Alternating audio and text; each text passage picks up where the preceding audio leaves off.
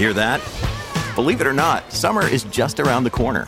Luckily, Armor All, America's most trusted auto appearance brand, has what your car needs to get that perfect summer shine. Plus, now through May 31st, we'll give you $5 for every 20 you spend on Armor All products. That means car wash pods, protectant, tire shine, you name it. Find out how to get your $5 rebate at armorall.com. Armor All, less work, more clean. Terms apply. Today, I'm really pleased to announce that our government is working with Bruce Power to start pre development work to site the first large scale nuclear build in Ontario in over three decades. So, so what does this mean? It means Bruce Power is going to start community consultations. They're going to conduct the environmental assessment for federal approval to determine the feasibility of siting up to 4,800 megawatts of new nuclear generation on this current site here in Bruce County.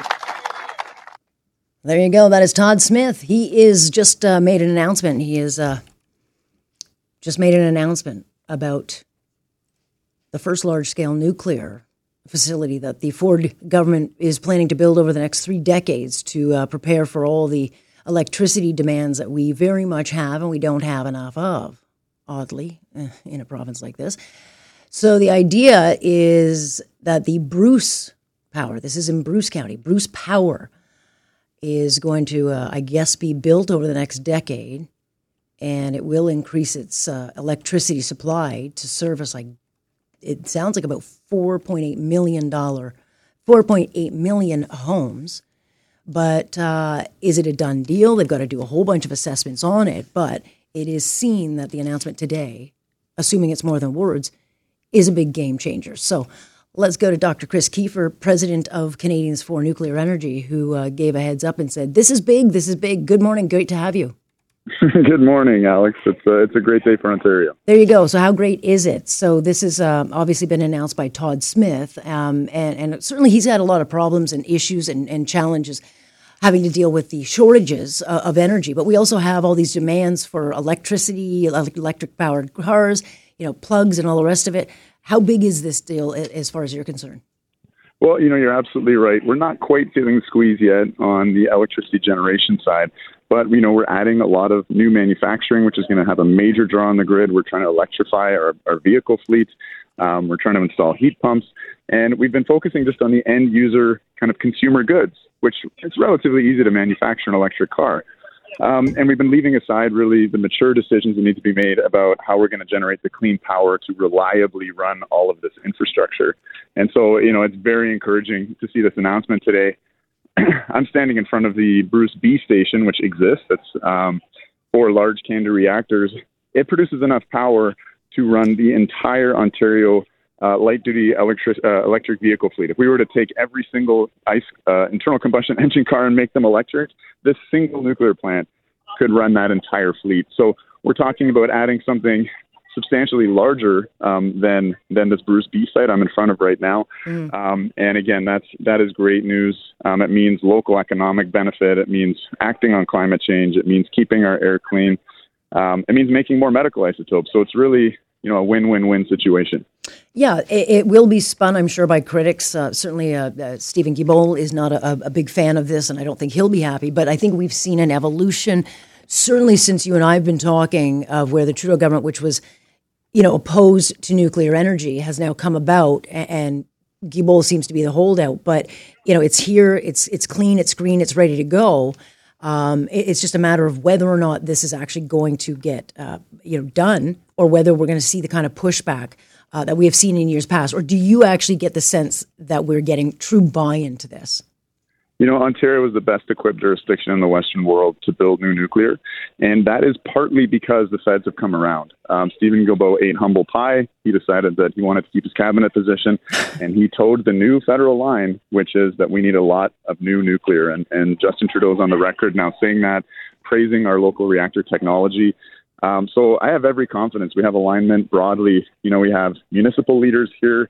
We have MPPs. Uh, we've got the province, and as I said, uh, the feds have really come around on nuclear, which only makes sense, and that that reflects really a global return to nuclear because of the challenges we're facing, not only in terms of climate but energy security um, and local economic benefit. And nuclear ticks all of those boxes uh, very well. So I'm I'm elated, as you can probably hear from my voice. We've been working for this uh, for quite a long time. Um, Minister Smith also uh, talked about the Pickering refurbishment, Yeah. um, which, as you know, is something yeah. we've been fighting for. Well, because Uh, but, you know, because I don't think a lot. I mean, that was closing. The idea was to close that 2024, 2025. Is that still? I don't think they're closing that. Are they? Well, they're uh, they're extending it, and then they're looking at refurbishing it. So just like we've done at Bruce and Darlington to give this reactor fleet another 40 years of life, um, they're they're looking at pursuing the same thing at Pickering, uh, which again I think is is great news. You know, it's it's not just climate. Climate's obviously important, but the Ontario economy is growing quite rapidly. We're attracting major manufacturing facilities like Volkswagen, LG Chem. We're um, making our steel carbon free. This has enormous implications for our electricity grid.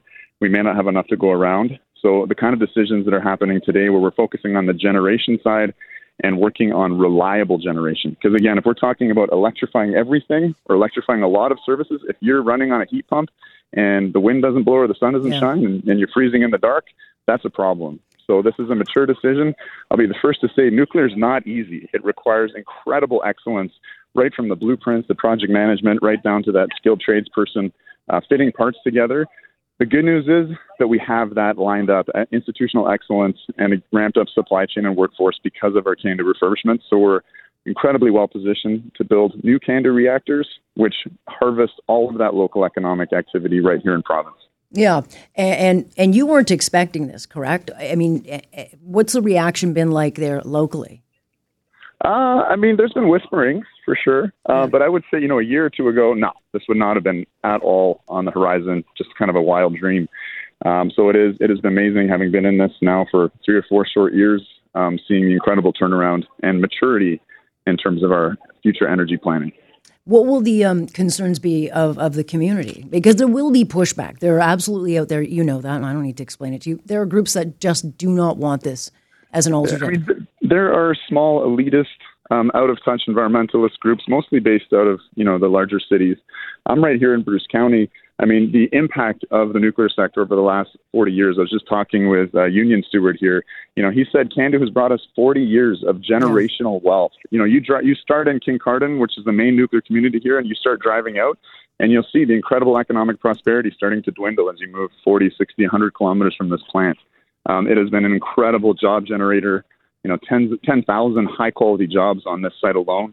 Um, and those are generational jobs. You know, there's people's grandchildren who are working here who built Douglas Point, uh, you know, back in the 60s. So um, the, the opportunity to continue that legacy, I think, is, is very exciting. So, you know, the, the anti-nuclear folks, they're graying out really rapidly. They're becoming very marginal, and they certainly aren't uh, anywhere I can see up here in Bruce County. Yeah, well, if we're ever going to hit our targets, we just cannot ignore uh, this particular source, and we've got it uh, in abundance. Uh, the other, the other thing is, um, you know, they've been talking about rebuilding the grid, um, Chris. Uh, you know, the electrical grid. It's outdated. It's old. It's you know, we can't possibly power all these electric cars. Is this the solution for that? I mean, so there are there are definitely transmission and distribution challenges. What I will say is that nuclear is an excellent match and minimizes the amount of rejigging we need to do for our grid because we can swap in assets. Say we want to build new nuclear at Nanticoke, the old Yeah. coal site. Yeah. All the transmission is there, ready to go.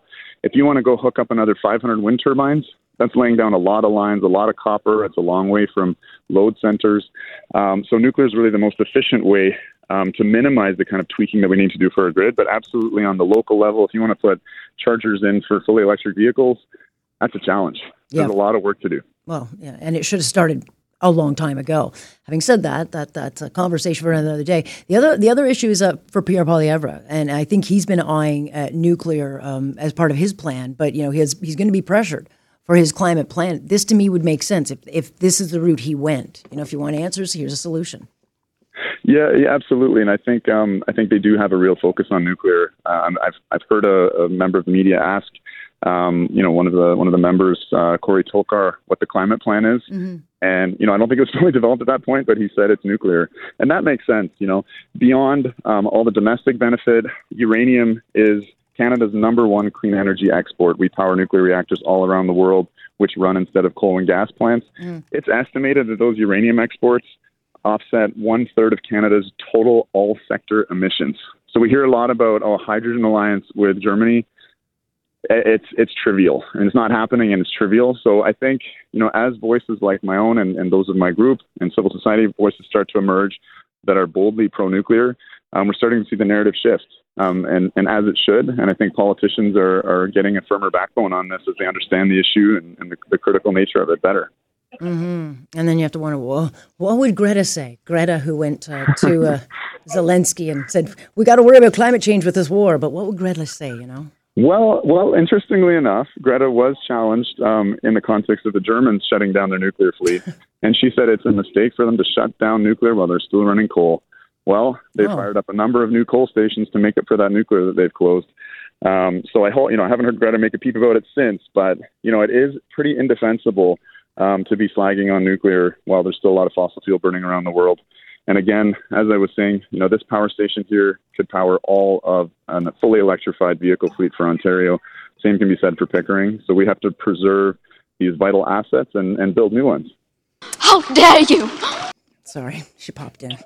All right, congratulations. Seems like you've had a good day, so uh, we appreciate it. Thanks. All right. Bye, Alex. Thanks for having me on. That is uh, Dr. Chris Keefer, who is president of Canadians for Nuclear Energy, on the side of doing his emergency doctor job. it's just what he does. So, updating us on a pretty major announcement out of the province. And uh, yeah, clearly there has been a reverse course on this particular issue. Albeit, I will say, fossil fuels are not going anywhere.